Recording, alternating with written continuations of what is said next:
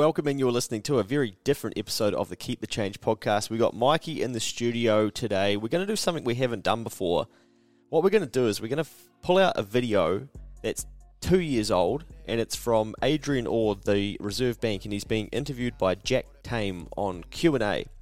And he is obviously going to be talking about all things the economy, interest rates, inflation. So this is a good two years ago. What we're going to do is we haven't watched this. We've got no idea what is in this. We're going to hit play, so you're going to be able to listen. And then in the background, we're going to be listening and gathering some thoughts. And then we're going to hit the table. When we do that, I'm going to hit pause on the video. And then we're going to talk about what's being spoken This about is- in the video. This is difficult for me. It takes me. No, I normally have to sleep on stuff to get ideas, mate. Sorry, mate. so uh, we will we'll cut Drake out, and then we'll get Mister Mister Orr and Jack Tame into the building from two years ago, and we'll get going. So enjoy, people of the uh, the podcast who are listening to learn. Let's go, Mister Orr.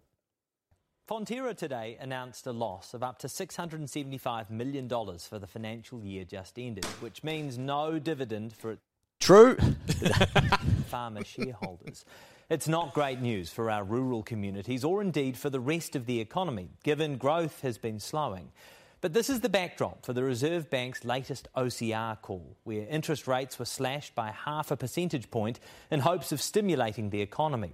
The cut is good news for borrowers, and the banks moved quickly to cut mortgage rates. But when I spoke to Reserve Bank Governor Adrian Orr, I asked, is he happy with the bank's response? Too early to tell. Um, you know, there was some immediate reaction from the banks uh, dropping interest rates, but you know we are watching very closely. Um, the pass through over recent years has been what we anticipated. The pass through from the from the official cash rate into um, deposit and lending rates, um, but we're letting that work its way through. There has been a structural change, just just briefly, because banks are also now. Uh, delightfully more dependent on deposits as well that rather than just wholesale borrowing. So, so the banks are working their way through about about how you know um, adjusting interest rates both to their deposit base as well as their lending base, and so we're seeing that working through the system. But would you like to see more generous rates when it comes to lending? I, I want to see a, a, a significant pass through of the lower interest rate into into the real economy. I mean, we, we cut interest rates to encourage investment, um, encourage more active investment, uh, to encourage spending, and so the one of the main mechanisms is both through the banking system, the cost of borrowing, but also the hurdle rate to investing. You know, it's very hard to be nervous about investing at this point with such a low hurdle rate to investment. Is there a risk that households take on too much debt? Uh, that's always a risk, but um, you know we've seen a significant improvement uh, over recent years, and we need to also separate out uh, what I would call an average debt position versus some extreme household positions. The central bank has been worried about that extreme position for, for quite a long time. Lending standards were too lax. They have improved, but on average, um, interest rates are getting better. Similar in the agricultural sector, I know that um, there's been a lot of concern there. Get a pause, Adrian. There. Wow, I have not heard that stuff before. Eh? That's quite interesting. Yeah. Going back to the very first part, is he uh, when he's talking about the, the the hurdle to investing? He's not talking about the average mongrel on the street like myself trying to buy some shares on Sharesies, is he? No, well, you can't go and the average mongrel can't go and borrow to do that anyway, can Yeah. So he's talking about uh, business owners, for instance, wanting to uh, borrow for some equipment to run their business, and they're going to have a cheaper form of debt, and therefore going to be more willing to take on that that uh, debt, for instance, and, and invest into their businesses. Yeah, That- so you know, you, you go and borrow a hundred grand for a couple of diggers for the construction site, and that's at lower rates, meaning you can you can service that debt with a, a lower turnover to begin with, and therefore grow, and that's the idea behind it. Um, I mean, he said, "Yeah, we're doing it to encourage spending," and fuck, we got that. did we, Holy shit! did we what? The interesting thing there, um, you know, oh, people are pretty responsible with debt or, or whatever the terminology was, and you know, we don't want to see dangerous levels of debt. But when people come to you to borrow, I'd imagine, like I'm guessing, consumer behaviour would teach me that people would say the number one question they would say they would have for you would be, "How much can I borrow?" Yeah, Is that right? yeah, Yeah, they don't say, hey mate, uh, how much are interest rates at the moment? How much interest am I going to pay on debt of blah blah blah? The first question must be, how much can I borrow? Yeah, well, I always start the conversation with like, what sort of price property are you looking for? Yeah, And that's sort of like, oh yeah, and they start thinking about it, and then the common thing is, well, we don't really know. We just need to know how much we borrow, so it rolls into that, you know. Mm. Um, but yeah, that's pretty much the the go to, and then it's my job to sort of unpack everything and find out where they actually need to sit, want to sit, yeah. what, what sort of debt level you can take on versus what you should.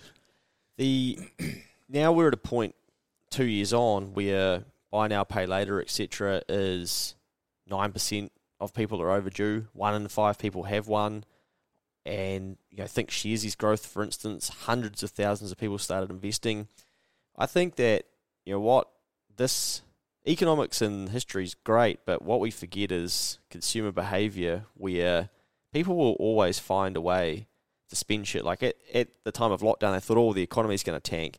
And after about a month, humans are like, fuck, I'm going to blow all my cash punting, Yeah, buying shares, yeah, e commerce, ordering food. yeah. This What, got like, like this whatever. got cheap. Yeah. Yeah, Like- everything's accessible now. Everyone wanted to know, what can I buy? Yeah, Like, what's what's available? And then it was, okay, we're going to change the lockdown settings. Yes, we can get Uber Eats.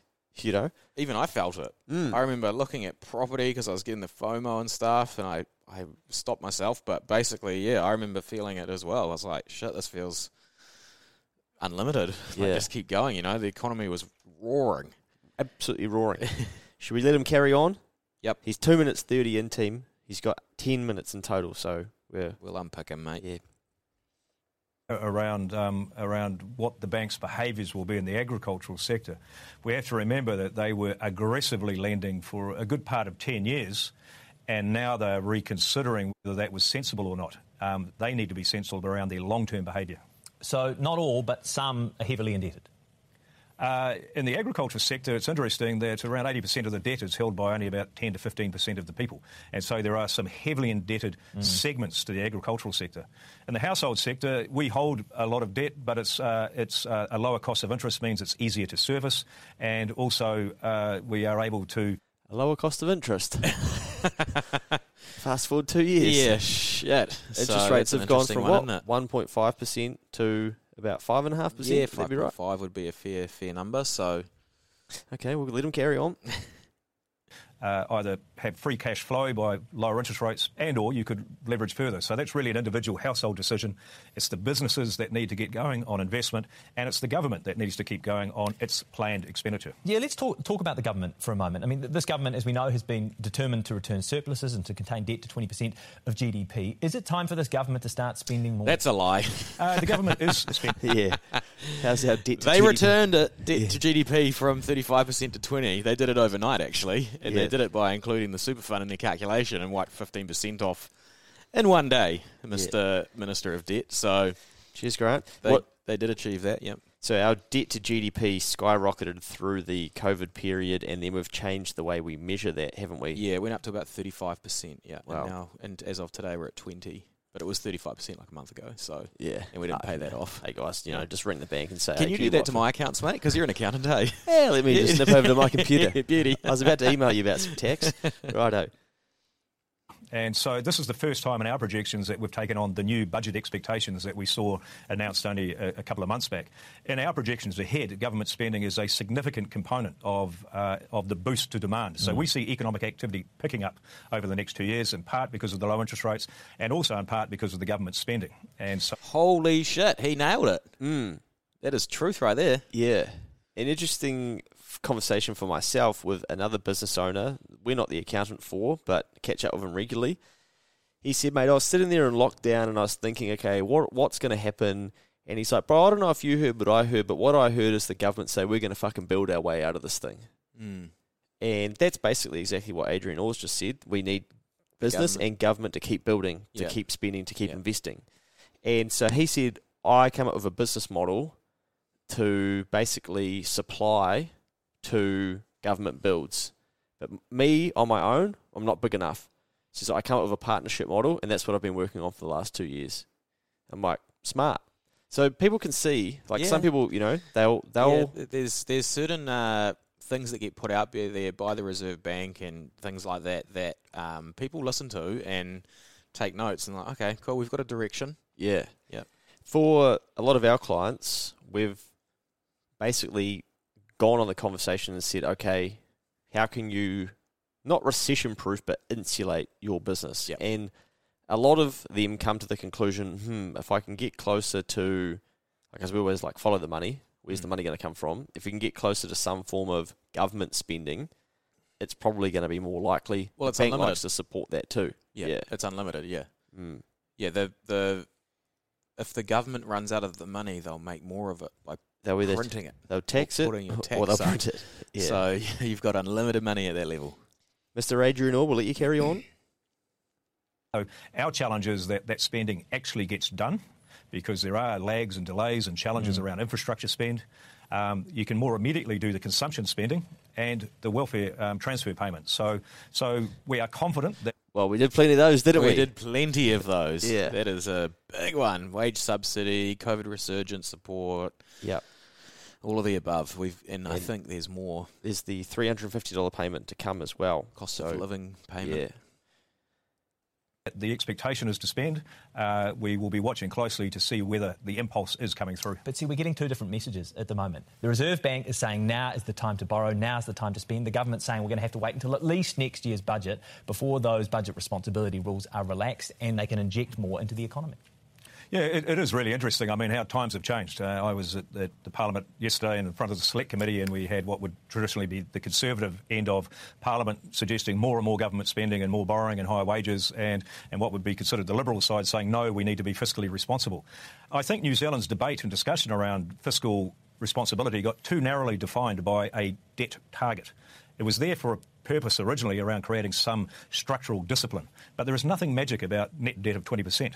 You need to be flexible, low and stable debt to be used sensibly um, when needed uh, and to be used sensibly uh, on, on infrastructure and assets that are needed. And so flexibility with confidence is, is what we're after. Well, well, these are self imposed rules, as we know, but there is a little caveat. There's an asterisk at the bottom of those rules that says if this government is faced with trying economic circumstances, they can effectively change those rules and start Absolutely. spending. Would you like to see that happen now? Uh, I'm comfortable. Um, I, I am absolutely comfortable that uh, this government and any other government would act sensibly. That they know that there's no uh, electric fence at 20% of GDP. Um, the government has talked openly um, about um, uh, being more flexible um, around those targets They've in the talked, future. but they're not spending yet. I think a, a significant challenge for them, from what I understand, It sounds that like they this got is all elected Jack on this fault, mate. To be honest, he's He's encouraged it, isn't he? he's just like go and spend it. Yeah, and the electric fence is actually inflation now, isn't it? Yeah, wow. Yeah. What's interesting is he, he hasn't like they've said this and said this and said this, and not at one point did they say anything about inflation. Maybe it mentions it later on, but Yeah. it's obvious by the sounds of it, they're thinking that there is absolutely zero threat of it. Yeah. And There's here we four are, minutes to go, so nothing- surely they've got to Surely, get all right, implications. let's hear it, mate. Almost because the nervousness of the public always was that, oh, governments will get in there, they've got surpluses, they'll go crazy and spend. Um, so, you know, this was a simple signal of their desire for long term discipline. Uh, But around that, you need the flexibility. Um, they have promised and they are spending. Um, you know, I'm not here representing fiscal policy. I'm just saying, given the numbers that have turned up, it is a significant fiscal spend ahead um, that they're promised. And Treasury themselves have been operationally sceptical to say, even with this much promised, can we deploy that capital over that period? You know, deploying it is a, is a significant challenge. Yeah, we, we know there are capacity issues, but in an ideal world, would you like to see the government bring forward that spending and start spending now? We really need to see the government spending. Um, uh, I'm not sure how they would bring forward uh, outside of uh, immediate, um, I suppose, uh, airdropping cash. You know, their intention is to spend. I do believe. Oh, yep. Bringing forward airdropping cash. Wow. Well, yeah, I mean, it took two years, but you, we're doing it now, aren't we? believe it is a fantastic time to be thinking about long-term investment. Uh, that's both government and private sector. And I'd love to see uh, more private sector money going into the infrastructure spend itself. It doesn't always just have to be government money. So On that, I think it's quite a good point. Something that I notice at the moment is that everywhere you look, I mean, you don't consume much of the news. Every everyone is talking about everything's pretty fucked. Um, our healthcare, um, we're trying to build railways and shit, and then we're like, oh, let's put something on the bridge so we can bike over it. No, we're not spending money on that. Um, our infrastructure all just seems pretty old. I went and spoke at a school recently, some amazing facilities, but then some really um, dated facilities, and you know all of our infrastructure. Well, not all of it, but a lot of our infrastructure. Even the roads, mate. Yeah, the roads. Like I saw, um, My car's quite racy, and fuck, she's bumpy, eh? I saw something really interesting last week where there's massive potholes, and then Waka Kotahi, I think it is, fix the the roads, or someone fixes the roads. Fuck knows who. I don't know. Yeah. but that's uh, land transport and shoddy job and it was basically an industry representative from trucking saying if we crashed on this and hurt someone or Yeah, do we get blamed for that, or is hundred it percent Yeah. that's what they were saying they're basically there would be an because trucks investigation and stuff are like heavily looked at in that regard by Mm. OSH and you know certifications and yeah safety's a big thing for truckers. yeah and he's sort of like well we're going to cop the fallout from this but it's again just a lack of spending on infrastructure Mm. so i mean that again, going back to my mate who's like, I can see the government building their way out of this, and that's often what people talk about through a recession, right? Mm. Is the government will build that's that's what'll fuel more jobs and they'll Mm. do shit. Um, so that's obviously what this person was hearing, but yeah, maybe uh, we do need to be building facilities and infrastructure. This is th- this conversation is really interesting. How they have no, they don't give two fucks about inflation, eh? Not yet. It is not a threat Yeah. in this conversation. Mate, I, honestly, I have not listened to this, but I'm surely they've got to get to sure, inflation. neither, but shit. Uh, around the world, there is an infrastructure deficit. There is a global surplus of cash. There are very low interest rates globally. This is a generational opportunity to, to be building long term sustainable infrastructure. Looking forward, how likely is a recession? Uh, I don't think it's, it's, it's not in our central forecasts. Um, I would put it at, at, a, uh, at the, you know, it's within any confidence interval, but I'd put it at It's it, it, it, yeah. I mean, look, it's not a really uh, fork, uh, So when, when is this dated? So this is two years ago. So this is sort of just after the first lockdowns, I guess, right? Let me get you 2019, 12th of August. Oh yeah. Well, that's pre, nah, Nah, that can't that's be. not right. Yeah, that can't be right. That's three years ago, if that's the case. Nah, he's talking about all this stuff. So, I mean, yeah, there's a few things he's it feels like he's got a bit of blinkers on, eh, and not thinking Mm. about the Yeah, cost of the actions. I'm certainly intrigued. I feel like that date. Um, let's see when the these comments were. I really don't see how it's different to printing money when there is no intent of ever stopping credit growth. Blah blah blah. So let me look at this. Anyway, let's carry on. Low barrier. I mean, our, our projections are that economic growth will be picking up, um, real growth activity. We, we are confronted with challenges, but they're quality challenges. Where do we get the supply? How do we get the investment in place? Where do we find the labour? Um, so, you know, these are, these are fantastic challenges for the country, but it is around a world of low nominal interest rates. So people have to get in their minds the difference between low global nominal interest rates and and real economic activity. Economic activity is still strong. Are you concerned about the? Um, we're just seeing more of these ads for the finance companies coming up. You know, the the old, Yeah. oh, you know, eight percent, that sort of thing. Well, that's, that's why we're working very closely with the, uh, the FMA, uh, the Commerce Commission. Um, you know, we've, we've really reinvigorated what's called the Council of Financial Regulators because the answer is yes.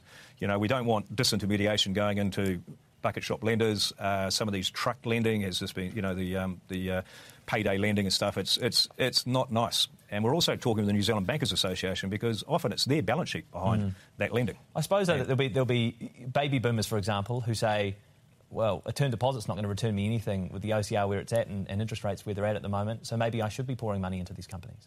Uh, well, that's right. They, they need to be thinking about what are alternative investments. We, you know, in our minds, it's what I was talking about this morning. People get savings as if it's something different to investment. You know, saving is investment. If you're saving with cash under the pillow, well, you're losing in real terms. If you've got it in a, in a low nominal bank account, well, you, you might break even on inflation. Uh, saving needs to be thinking about what are the investments I need to be making. How do I put my capital to work? Um, so, so uh, it's time to have proper conversations and not be sold duds around high risk investments that aren't justified by the returns. So, all of this talk about us having learnt and being responsible as financial advisors, time to step up. Interesting. There we go. I think I think it is pre-COVID. Really? Yeah. So it'll tick over to three years in August on the YouTube Right, there. right, right. So he was uh, ready to hit the money printer button before he even had a bloody lockdown. Yeah. Yeah, This is interesting. Plot Yeah. twist for us. I Yeah. thought this was going to be, yeah. Um, so you know, after the first sort of introduction of COVID, so March to July, but it's clearly before that. So what he's really talking about in that back piece is interest rates are cheap. We've got to take advantage of this opportunity. We've got to borrow a shit ton of money Mm, and start building some shit. mm. and did we? we bought a fuckload of rental properties, mate. we waited. yeah. We we waited as a nation for COVID, and then we're like, I don't right, know. There must be some good things that happened with it, right? Like I know the roads are a bit shitty, and They are building that massive tunnel. Um. The railway, the city railway loop. I know the government opened up that Wellington Road. Finally, yeah, Yeah. Transmission Gully. That one's called. Yep, yep, Small blowout. We built the Christchurch Stadium. Oh no, wait, yeah, that hasn't happened yet. yeah, yeah. Um, shit. I'm just. I'm. I'm only human, guys. I can't really uh, pick up something off the top of my head. yeah. I know that who we knows? we sent a lot of money out through COVID. Eh? Yeah, well, it's. Billions of dollars straight to bank accounts. I suppose it shows the nature of how, you know, he was talking about their budgets, their forecasts. Then he was Mm. talking about Treasury's forecasts. And then, Mm. okay, we think government should be doing X, Y, Z. Okay, now they're going to do this. Then we're going to have to factor that into our forecast. No, we can't see any risk of a recession. I remember around 2020, we were starting to think around, oh, you know, what's what's the economy going to look like? Mm. recession wise. But then, yeah, COVID did sort of come and disrupt this entire thing. But I suppose some of the things that he was speaking about is let's spend some money, let's take advantage of this. You know, there's there's low interest rates, let's rip into it. Mm. Well, we had a real good crack at that whilst we were locked down and whatnot, and we had even less supply. And now we're paying for the price for it on the other side. I wonder what will. I mean, what he's saying is like, here you go, government, where you're getting credit at the lowest sort of price ever. Yeah. Um, go and spend it and, and spend it well. Um, so, you know, there might be some good things coming. Well, here's one from March 2021 to carry us on. Trying to kill the fly with the mullet. Adrian Orr on the housing crisis solutions. Q&A 2021. Because this is all that happened, right? All we did was have a massive housing bubble. Yeah. Let's get into this one. Uh, my sympathies not. Um, our actions will, um, but our actions need to be done with not just the Reserve Bank, but a very holistic approach. Um, as you know, the Reserve Bank can mostly impact the demand for housing. Um, there's a big supply problem of housing, so this is a both a Is that true? I got you started. Yeah. And it's only 18 seconds in.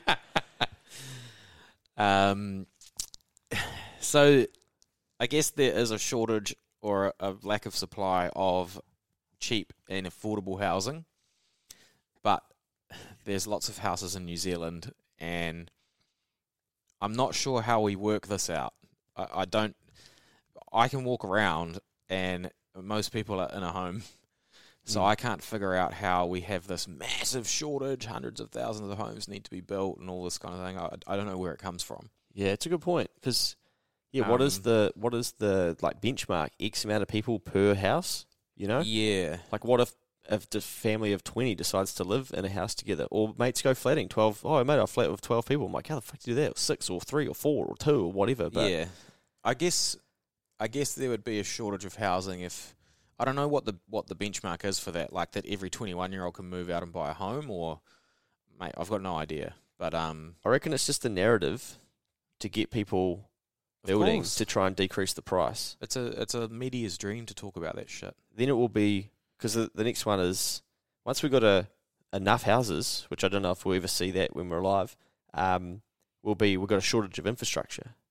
Mm. And I've already heard that a couple of times from people who are quite close to building. They're like, "Oh yeah, it's all good and well, high density housing, etc., and having a number of uh, building eight units on what used to be one section, but the infrastructure can't cope." No, So, so then we'll have a shortage of infrastructure. So then we'll get people to train and learn how to work in the infrastructure piece. yeah, we'll see that narrative change. Like you do hear it now already. So Mm. All right, that was unfair to put, hit pause on Adrian. Eighteen seconds in. short-term uh, issue here, right here, right now, but it's also a much longer-term issue across both housing supply and alternative places to invest. And is that part of the problem? Is that people see housing as a right, as the only place to invest? We're almost obsessed with housing in New Zealand. I, I believe that is strongly Same, correct. Same, yeah. yeah. yeah, the case. Um, you know, what monetary policy has done is lowered interest rates. It's, it's uh, encouraged people to go out there and use their money. That's the purpose of monetary policy. Um, we didn't say go out there and buy only homes or houses. There is a, you should have known, Adrian. So yeah, that's a tough one, eh? Because like I can't rock up to the bank and be like, "Can I have a million bucks?" yeah, I Um, wanna build a can, s- I can service the debt spaceship. on your on your calculator, but I just want it for a business. yeah. Just won't happen, really. They'll be Um, like, cool story, mate. or to buy Tesla shares, or to buy, you know. yeah. Um, so I think he's right in saying that, but also uh, the reality of it is like It's our banks in New Zealand love property, and it's the only thing they secure these these big loans against. Yeah, that's how the system works, right? Yeah, well, effectively, how money in, in New Zealand is created is via the housing market. Mm. Yeah, yeah. So Mm. Hey, can I please get fifty thousand dollars? What do you want it for? I'm going to buy some shares in Xero. Fuck off. Uh, hey, can I get fifty thousand dollars? I'm going to build a deck. Oh, why don't you get sixty thousand? Get a spa pool too. exactly, Sign mate. here. Yeah, Brilliant. 100%. Another sixty thousand into supply. Bring, bring. Hey, Bob the builder, can you come round and get me sorted on me deck? No problem, mate. full array of places where you can invest, but New Zealanders, New Zealanders keep going to housing. Um, and why? And I think a big part of it is just access to leverage, access to debt. It's so simple. You can Okay, leverage. yeah, you think that you're on the there you win. Yeah. That's it. It's He's, true. he's summed it up in a nutshell. Yeah. Mm. So it's very hard to take your owner occupied house, which has just got a million dollars in equity, and go, can I take that million dollars out um, and go and do this business, which I haven't started yet? There's no financials, there's no nothing. You know, Yeah. It can't be done. Yeah. So, But you can but buy another rental. you can buy another rental because, yeah, That's great. that's what we do here. It's another piece of security for the collateral for the bank, and, you know, there's tenants, and and that'll help the shortage of houses. absolutely. Not. Um, but- but it's primarily because you're highly leveraged. Have we encouraged people to do that though? Do young people see investors as the only way in? What frustrates me is no one uh, change will um, resolve this issue. We have to work together and do many changes. So it's about access to the debt. It's about the ability to take on so much leverage for the investor. It's about being able to fund yourself uh, at, at the interest only. Um, it's about really taking on risks which you probably aren't thinking of when you do that. It's all advantage on this, the risk that people don't think about is the inability to take further risk in other areas of their life. Massively, man. Mm. It's it's uh it's it can if you get it wrong, it can be serfdom and you're stuck, and then you can't go and do anything else. Yeah. Especially if you get stuck with it after the value's dropped Oh. and you can't liquidate it. Yeah. Um, I think in December 2021, I put something on my Instagram and it was from Adrian, out of the monetary policy notes before Christmas or something that they did, and it was almost like a warning shot. It was like. Um, I remember this. I just yeah, I just want to let everyone know that um, the time that you always want to get rid of property is when it's not liquid. Yeah. And it was like he was saying like what's coming for the next year. He's like I'm going to butcher your values. And um, but it's it's so true. Like almost everything he's saying right here, I agree with. Yeah, he um, sounds pretty bearish on property here. He's uh, like trying to discourage people. Like, yeah, come yeah, on, guys. Like, yeah. think- Stop do doing this and go do some different stuff, which I Mm. agree with. housing all of the time as an investment. And so we need to think hard about that and start making real change. Leverage, uh, taxation, as well as the supply side uh, are the drivers. Is that a bit of a dig at the government there? Because the government's asked you to, to look at LVRs, to debt to income ratios, interest only uh, loans for investors. But are they doing enough on their side? Are you being pressured to do too much on your side? Well, I would say clearly both this government and all governments for a long time. This didn't suddenly just arrive. This is, uh, in my lifetime, I think it's probably the fifth house price cycle. And um, so through time, the governments have found it too hard, too difficult politically to make some of the big intergenerational changes that are needed. You know, governments are elected every three years. These are intergenerational changes. Uh, and so now Interesting. just to give you, I'm just thinking about this when they were talking back at the maybe a couple minutes ago about encouraging housing investing.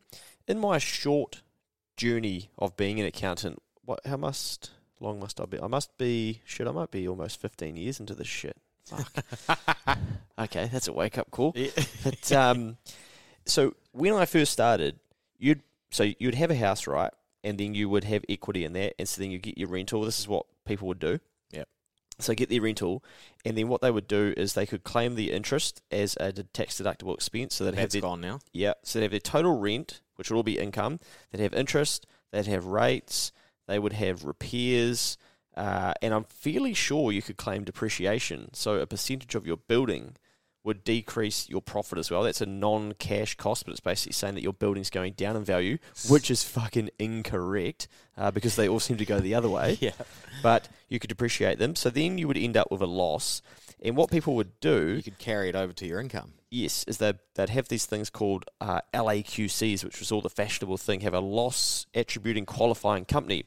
And so mum and dad um, they would have 50 50 each, and they would have, say, salaries of $70,000 and pay tax on that, and then they'd have a $20,000 loss from their property in their LAQC. It would get split out 50 50, so then that would decrease their total income to $60,000 because they've got minus $10,000, and they should only pay tax on $60,000. Then they would get a refund of 2800 So you'd have this rush after 31 March, people have been like, I need you to do my accounts because I want to get my rental refund. No I'm wonder like, everyone wanted to do it though. yeah. So that's that was that was when I got into it. Yeah. Like this is what I can remember. And and also this here's the next rort. I'd be like, oh yeah, what are you going to do? Oh well, we're going to fucking um repair the you know what I mean? Repair the property with the refund, eh? But you know what they're doing? Improving the property so that they could then sell it for more. Yeah, yeah, yeah. Me and bloody Kim, uh, we're you know going to put that together. So we've got five grand, and we're going to put the spa pool into the rental. Hey, yeah, And, the, yeah. and then the, when when you bin it and make the big profit, there's no tax on that. Oh nah, mate, hold on, bro. Too too far. What we're going to do is then we're going to go back to the bank and we're going to be like, hey, we've actually like repaired a couple of things here, Value's and gone up. yeah, and now I want to borrow more, which then I can get more interest on that, which I'll pay, which is going to make my loss more. Sounds like a Ponzi, eh?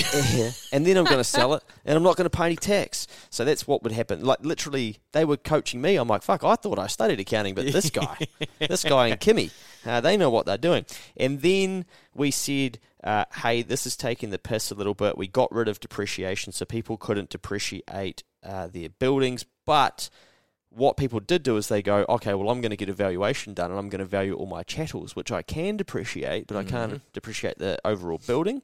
And then uh, this, that's what the smart people did. And then they said, okay, we're going to get rid of these LAQCs. And so they kind of got rid of that structure, but then they set up this uh, look through company, which is basically the same thing with a new name, but it had these limitations of the total uh, losses that you could use.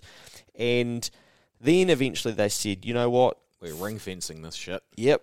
And then they said, right, you're not going to now late, latest ones like you're not going to be able to claim your uh, your interest. Oh, step back. Sorry, you're not going to be able to put your losses into Yeah, your so tax gotta, return. They got to stay on the property. So if it runs at a loss, it runs at a loss. Yeah, and you can take that forward to the next year till you start making profits. And people are like, oh fuck, you know, old Kimmy uh, from the first example, and her husband like, fuck, this is sell this rental and actually finally realise these profits because we're not going to get our refunds anymore. This sucks. Um, so they cashed out capital gains as well. But then they said, all right, you're not going to be able to claim your interest, or we're going to start to decrease this. So this is the first year that we've been doing accounts of people, and we've got to check, okay, what were your interest payments from April to September, and then they're at 100% tax deductibility. Then it drops down to 75% for the second six months of the year, and then the loss goes into the tax return, but it doesn't decrease the uh, income for them. It doesn't mean they get a tax refund. It just means that it goes into the next year. Yep, yep. So we're slowly discouraging it, but it seems like we're slow learners because um, you know this is the this is the thing that I always struggle to reconcile, like the boomers, etc. And I'm not like ripping on the boomers, but like they had the advantage of doing these things over the last forty years and beyond. Yeah. And but they're always like, oh, back in my day, we only like we fucking had eighteen percent interest rates and stuff. And it's like, yeah, but you also had a tax system geared towards Yeah. financial wealth that's all been unwound for the people that are just turning twenty or 25, 30 that have got finally got some equity that are like, I want to play in this space now. Yeah, and incomes versus house prices were like, you know, five to one. Mm. Um, like lots of things have changed, and it feels like the way that it's going is like we've hit the top almost. Like we've we've rinsed rinsed it so good. No, For we're so at the top, mate. Because what's going to happen? So this is what I said to my parents years ago. All I right, said- let's hear it. I said, Dad, Judith, that's my stepmom. When I'm the prime minister, I'm going to ban people investing in houses. You're only going to be able to have one house and one rental, but you have to have your rental in a region that needs it. And they're like, son, you're a fuckwit.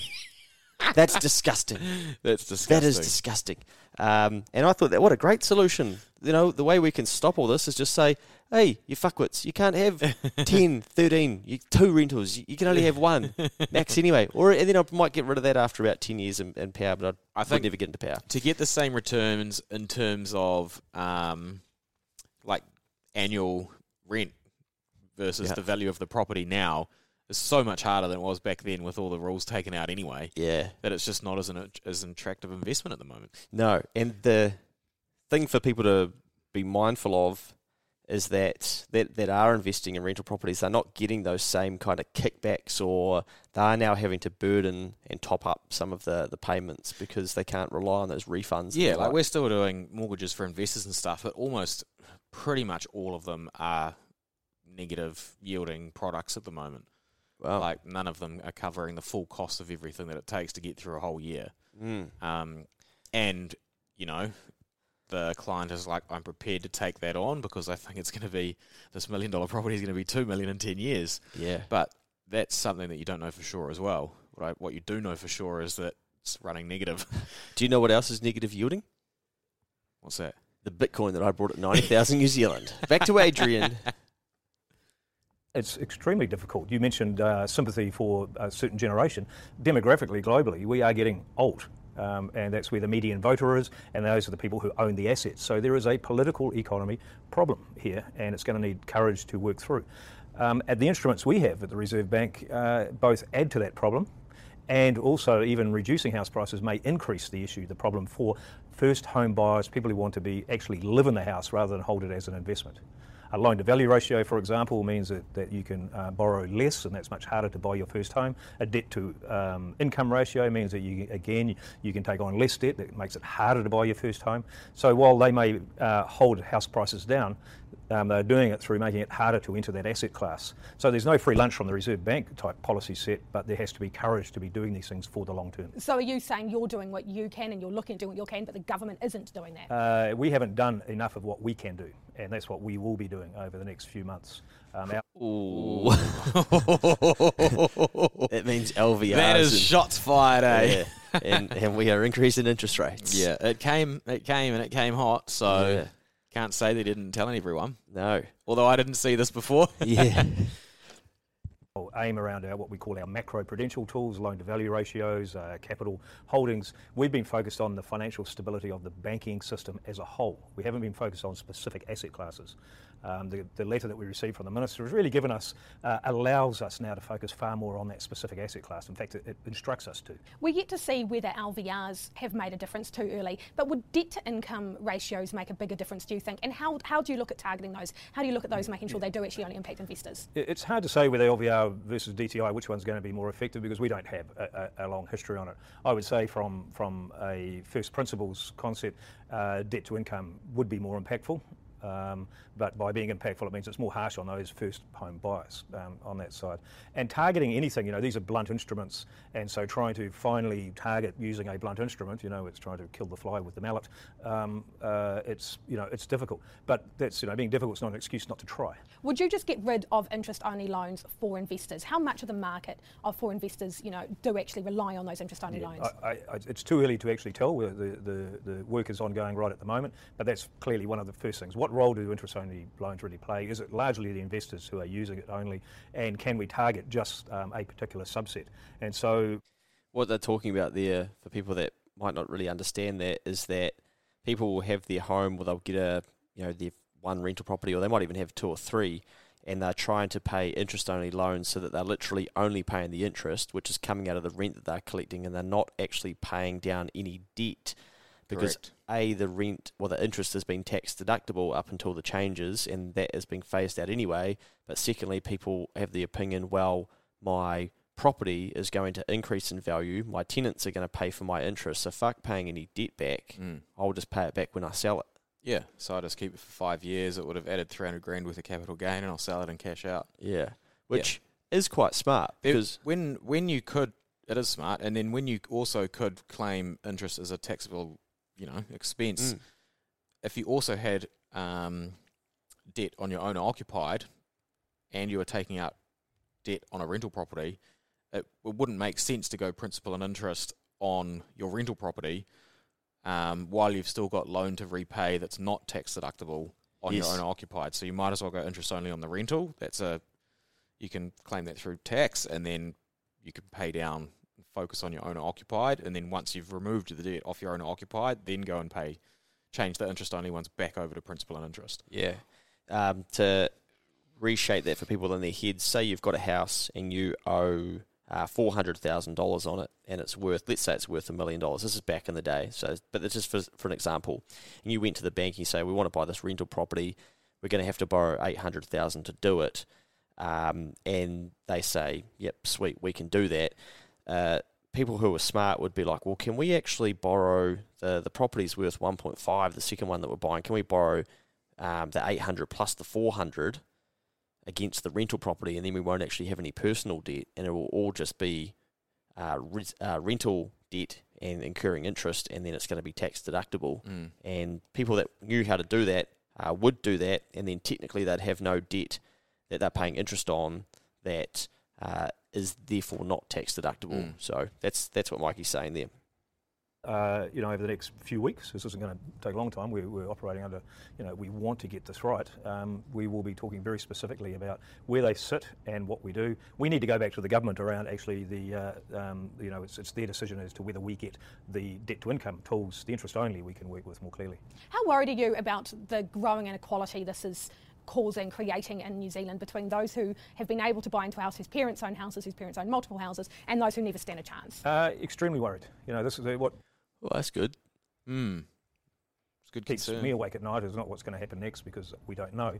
But it's around when we are, when I'm talking from the Reserve Bank perspective, you know, we've had to do some significant uh, rapid changes uh, over time through this COVID 19 period, particularly. Some of those changes embed those behaviours that if the insiders uh, benefit, the outsiders remain outsiders. Now, this isn't specific to New Zealand, this is the global challenge. You know, this is social cohesion, cultural inclusion, and even environmental sustainability. All Yeah, but it's only a global challenge because you're all doing the same thing. Mm. Like that's why I don't understand why they have that argument. Yeah, well, It's like it's like saying, um, "Oh, hey, I'm getting really like unhealthy and overweight," but it's uh, it's all it's happening in Australia and USA because I'm doing the same diet as the dude in Aussie and the USA as well. Like, we hear it from our politicians all the time. Yeah, well, we're just a little bit better off than the UK in this regard. yeah, But like, yeah, I don't know why It's a we play that weird- comparison game. yeah. Things have been put into the back into the back seat while we have operated under emergency. But technology change has meant returns to capital is winning, returns to labour wages is sitting behind. Uh, those who own the assets are growing, um, are getting the wealth. Those who don't own the assets are looking less than likely to, to own them. And so structural change needs to happen, and we need to transition in a in a sustainable manner, not in a not in a um, a unpleasant manner. By getting rid of the LVRs last year and using the tools you have to lower interest rates, how much responsibility do you take for that inequality? Uh, I would say the inequality has been decades in growing, and this None. Yeah, like, none. exactly. You've sh- shunned that one off, didn't he? is a small blip at the end of a long-term trend. Uh, the LVR removal last last year was because we needed to act with emergency and get cash flow and liquidity into the into the economy.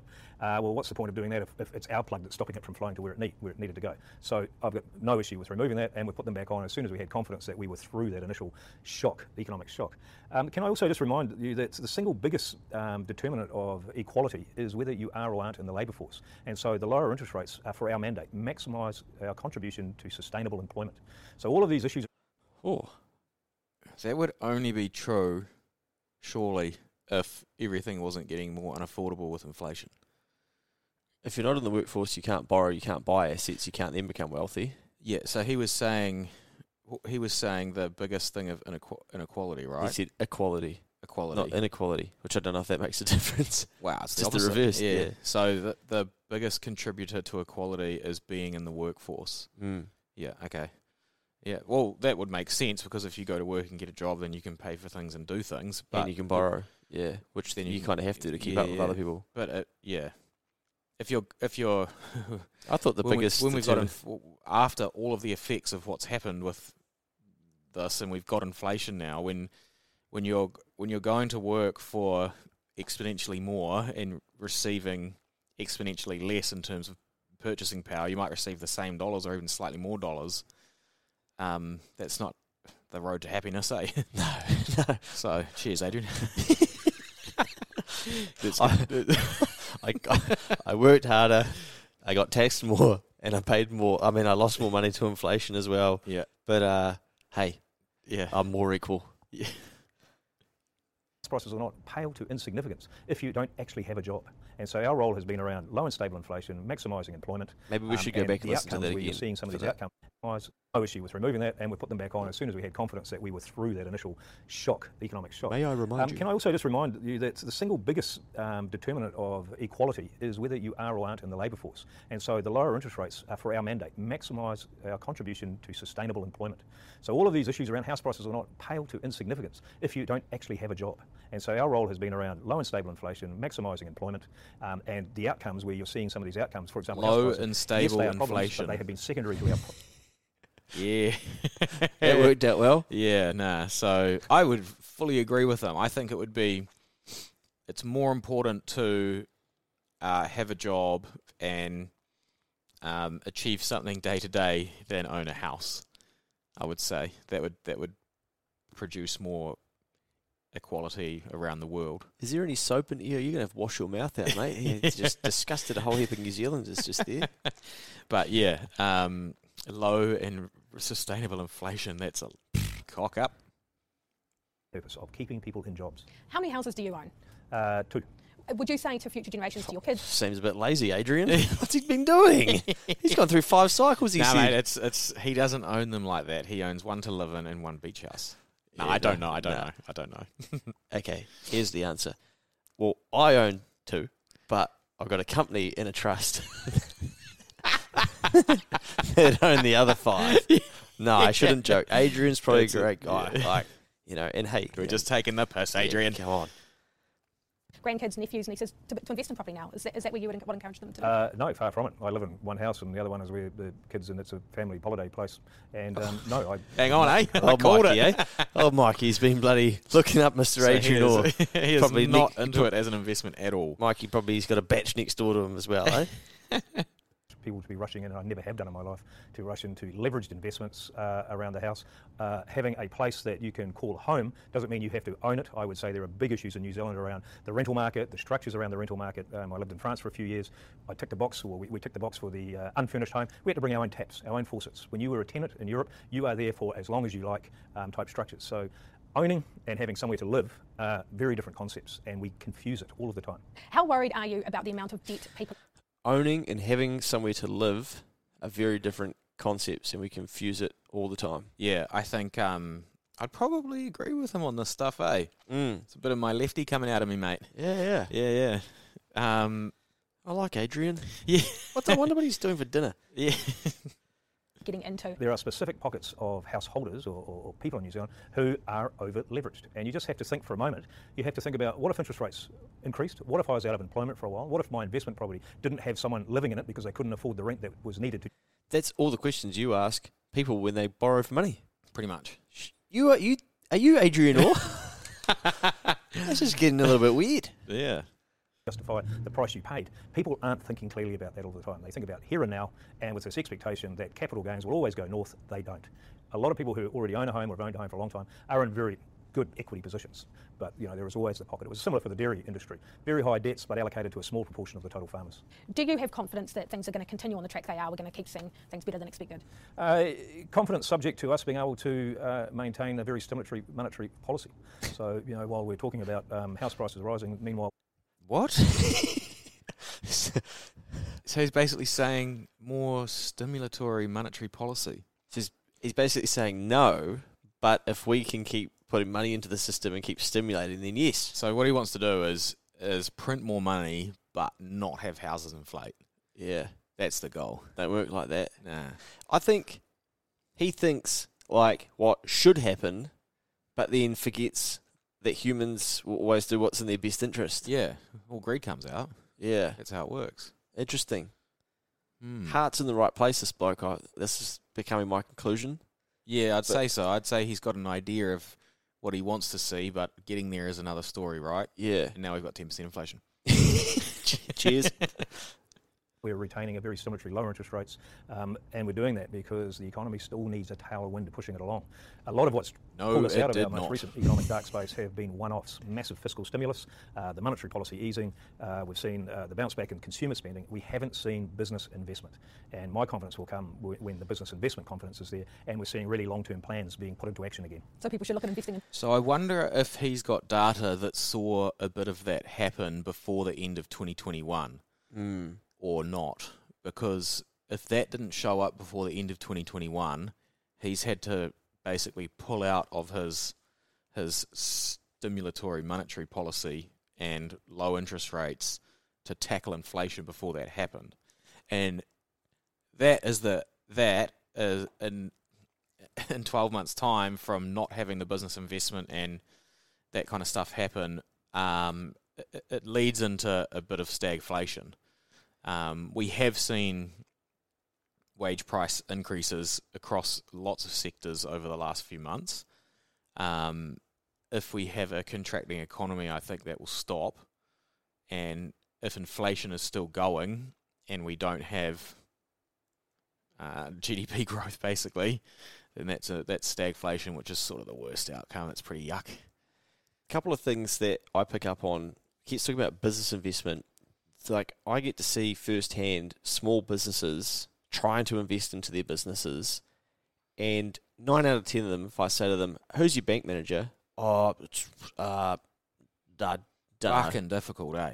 don't have one, don't know. Oh, I haven't been helpful. Oh, we got this um, forty grand overdraft. Like, what? Why'd you get a forty grand overdraft? Like, oh, we don't really know. They just um, suggested. We're like, fuck, you need like a five hundred dollar facility. like, what the fuck is that?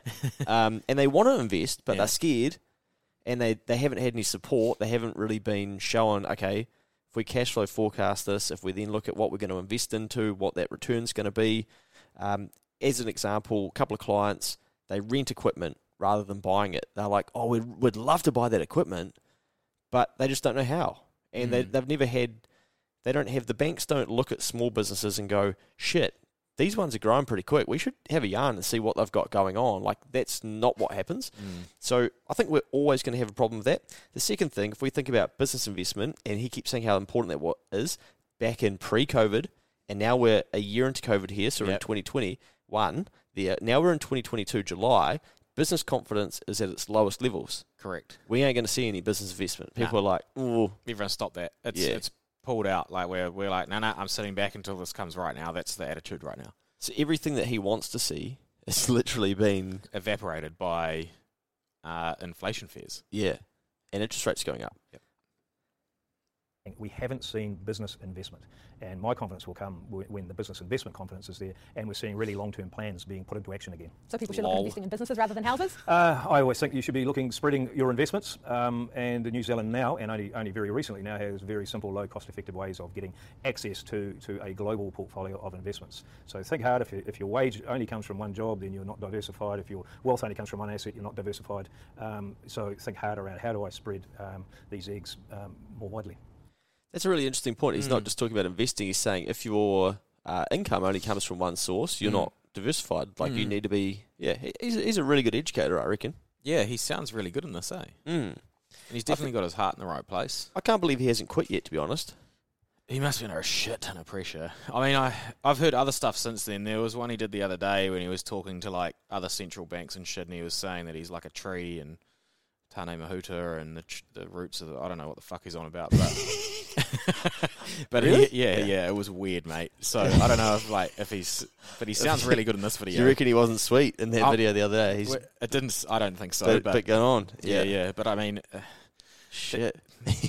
yeah, when you're talking to other central banks and, and powerful leaders of the world, they don't know who Tane Mahuta is. Yeah, yeah. Like that's, That's probably half of New Zealand doesn't know who Tane Mahuta is. so you know, like it's a bit weird to be going um, and talking Talking about about that kind of stuff and making those comparisons. Yeah. Um, it sounds like you're like you're clutching at straws. You know, like Mm. oh, we did make a bit of a fuck up, but Ah, that's just you the way we're looking at it now. One thing, mate, that I fully don't understand about um, our Reserve Bank is how they go on about climate change. Yeah. I don't understand how monetary policy has any effect on climate Mm. change. I someone can enlighten me. Feel free to please message me and tell me about it. Um, Yeah. But I mean, pretty sure that if you know that's humans and shit, Yeah. and cars and planes and Uh, maybe they have kind of just been palmed a little bit of the responsibility yeah, I don't like because that. we don't know I- who I'm- should be doing I'm- it. Yeah, like I said earlier, I'm I'm in the camp of like remove the mandates and focus on inflation. That's a good fuck up at the moment. Yeah, they can't even fix that. Yeah, sort that out first, and then worry about the other mandates. You know. Yeah. But he does sound like he's like a couple of these. Eh, he sounds like he's on a mission to crush the housing market Mm. in terms of its value. Um, We're, we're an hour deep, mate. What we might have to do on the next one is dig out a 2020 type, inter- uh, 2022 type interview. Yep. Even a recent one and see again I'd be what it keen looks to like. see what the latest. Shall we pull up? We can pull up the tree one coming coming to a pod near you. yeah, righto. Watch out for Adrian Mahuta uh, going to be speaking to you about who knows what. We, we can find that one. Mate, that's nearly been an hour. Um, hopefully, people have learnt something along the lines. It'd be a really hard job. I think it'd be a really hard job. And um, what's interesting is you can see that he was all about the the lowering of rates, the government spending, the stimulate the economy, even pre-COVID. Mm. So his mindset was already there when we got put into lockdown and we all thought the world was going to end. So his natural reaction, by the sounds of it, I don't know. Of course, they had committee meetings and talked about it and everything. His natural reaction was just to accelerate that shit Yeah. and that was the go button. It would I'd love to ask him about like the process from then to now, and if I still haven't seen anyone ask him about um, inflation during those times. So, No. No, we didn't even really but, touch on it But it. we? sounds like to me that he never thought it was a threat, Nah. which is interesting. And very keen on some business investment, which he sadly wouldn't have seen. Yeah, that's great, but it didn't happen either. No. So Yeah. it just went all into housing. So it's all very well wanting something and and saying that you want to see it, but if it didn't happen, then does that mean it was unsuccessful? Probably. it's kind of like I was going to say it's kind of like this, but it's kind of not at all. But I'm going to say it anyway. It's kind of like uh, putting everyone into lockdown and be like, well, at least they'll earn, all learn to meditate during that time at home, Yeah, and no one did. exactly. well, that is. It's it's Yeah. yeah. It's like this is what you should go and do, Yeah, but they went and did something else, and you didn't have control over it, so you failed at getting them to do what you wanted to do. Tough times out there. Righto, that has been a, a little mega pod there with a couple of videos from Adrian. Or hopefully you've learnt a, a stack through that. That would be uh, potentially one of the boringest podcasts for some people. well, it might just be two listens, you and me, mate. Go back and review it. Yeah. Oh yeah, mum, mum might tune in. Shout out, mum, if you made it through. G'day, mum. Let's get out of here.